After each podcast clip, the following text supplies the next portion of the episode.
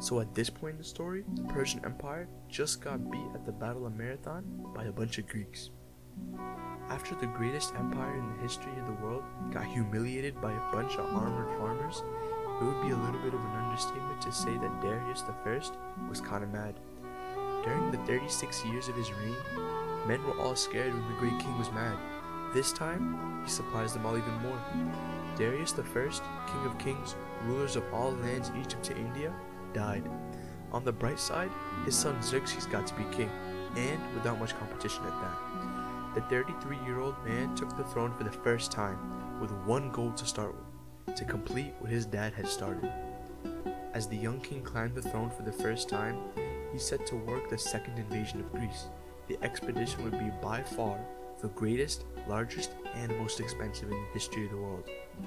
Other than just an entire system of bridges, support stations, and canals, the king called on the royal army of his empire, every part of his empire. To call it just an army would be nearly wrong. Xerxes called on Assyrians, Phoenicians, Babylonians, Egyptians, Jews, Macedonians, European Thracians, Paeonians, Achaean Greeks, Ionians, Aegean Islanders, Aeolians, Greeks from Pontus, Colchians, and Indians to his army. The empire summoned a city's worth of servants and slaves just to support the military. A massive imperial fleet of 1,200 ships protected and moved an army of nearly 500,000 imperial soldiers. Xerxes himself intended to leave nothing for chance. The king intended to conquer Greece, if not for himself, then for the memory of his dad. Meanwhile, in Greece, no one was surprised to hear that earth and water from the messengers of Persia. The only question was what to do with them. The Spartan king himself, Leonidas I, took to taking his ambassador to a well and kicking him to his death, yelling, You can find earth and water down there. Athens itself quickly found itself in a panic about what to do with the returning Persian army. While only the Greek cities could literally do nothing while they watched the first Persian invasion threaten to destroy them all, unsurprisingly, was the first to call for a congress of all the Greeks. Sparta, on the other hand, unsurprisingly, was the first to answer that call for war against Persia. So on a cold spring day, the call for unity against Persia was answered by only 70 cities. Herodotus and Halicarnassus calls these congress the Greeks had sworn alliance. Thebes, the third biggest city in Greece, was not one of them. The battle plan to hold off the Persians at Thermopylae while a fleet destroyed them at Artemisium. Persia, being smart, marched their army during the holiest of Spartan holidays, where war was illegal. Sparta, also being smart, sent an army of 300 Spartans led by King Leonidas as his bodyguard, taking them to the narrow pass at Thermopylae. Here, the hoplite formations of the Spartan army could hold the Persians without getting flanked. Herodotus of Halicarnassus says, The Greeks at Thermopylae, when the Persians drew near the pass, fearfully took counsel on whether to depart. The rest of the Peloponnesians were for returning to the Peloponnese and guarding the isthmus, but Leonidas voted to remain there and send messengers to the cities, bidding them to send help, since they were too few to ward off the army of the Persians. Spartan mothers always spoke to their sons before they marched to war. Come back with your shield, come back. King Leonidas I, the 17th of the Agiad dynasty, the son of Hercules and the son of Cadmus, came back on his shield. Thermopylae would not be a victory with the Spartans. Far from it. It would be a slaughterhouse. The hoplite formations of only 300 soldiers, along with 7,000 other Greek soldiers, couldn't do much to hold the wave of 300,000 Persian infantrymen. Every one soldier himself would have to fight against 43 Persians. Herodotus tells a story about a Persian scout. He saw some of the men exercising and others combing their hair. He marveled at the sight and took note of their numbers. When he observed it all carefully, he rode back in leisure, since no one cared to pursue him or pay him any attention at all.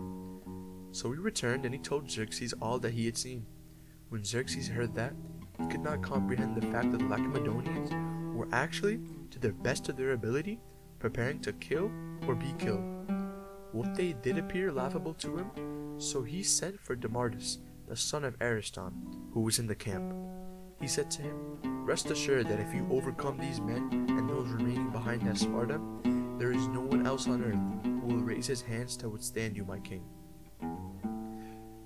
It is genuinely surprising that the hoplites could hold the pass for three whole days, fighting without rest. Maybe they just wanted him more, or maybe they had a better weapons, or maybe they had a whole better strategy. Yet on the 10th of September, or 480 BC, King Leonidas died doing what he did best. The young Hellenic Council now met to figure out their next plan. Thermopylae was lost, and so was all of northern Greece.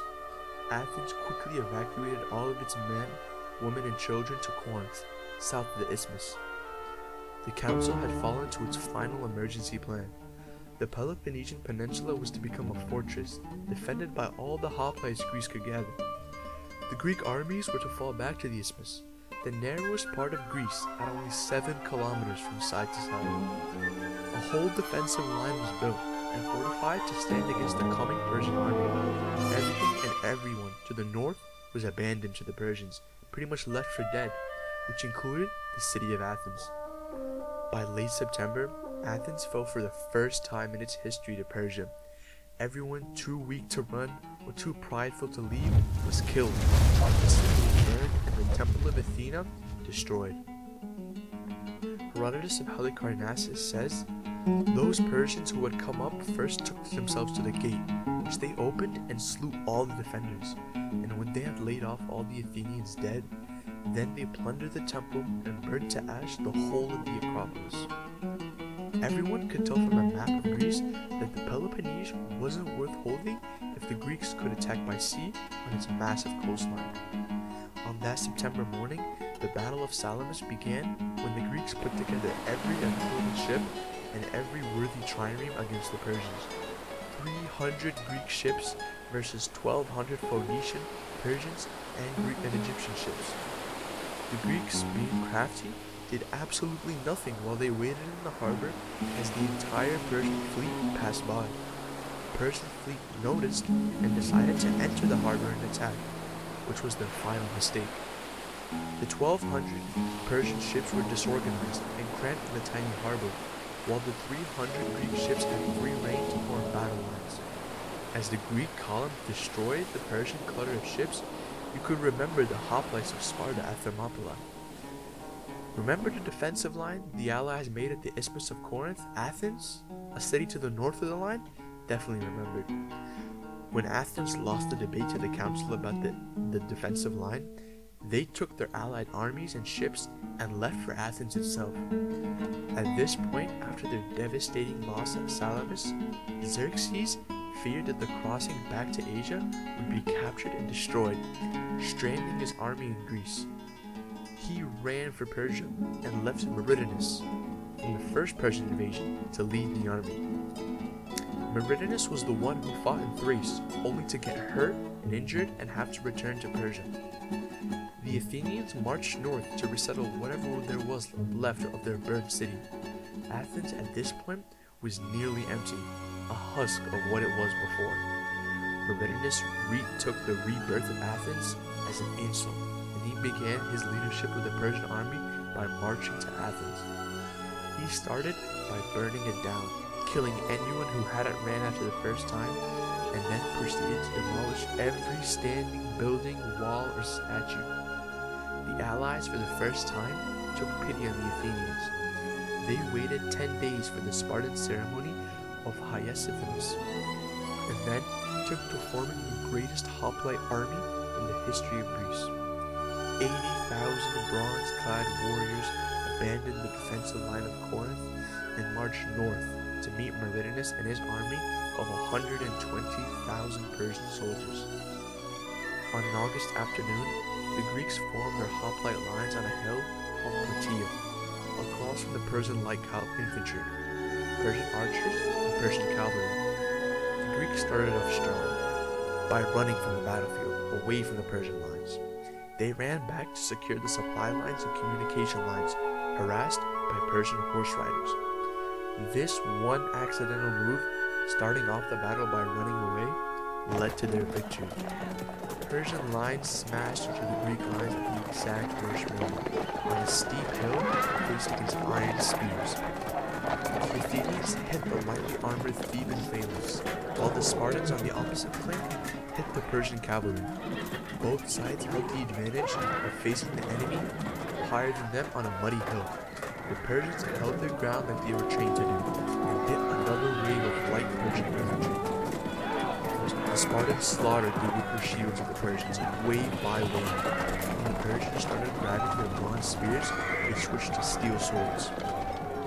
The leader of the Persians, Mardonius, fought with a thousand-man bodyguard around him. There was one Spartan, Arimistheus, who fought his way through an opening in their lines and killed Mardonius with a rock, a single blow to the head. With the death of their leader, the Persians routed and ran from the Spartan lines.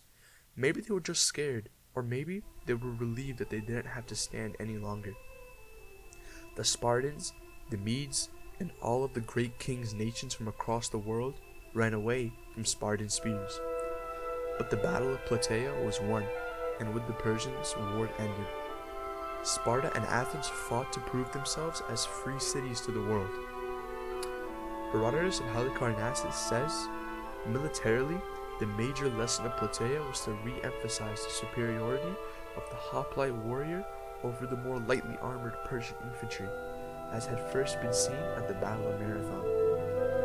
It was the first major loss of the Persians, and it began a series of events that would lead to their downfall. In Greece, the scene was set for the Peloponnesian War.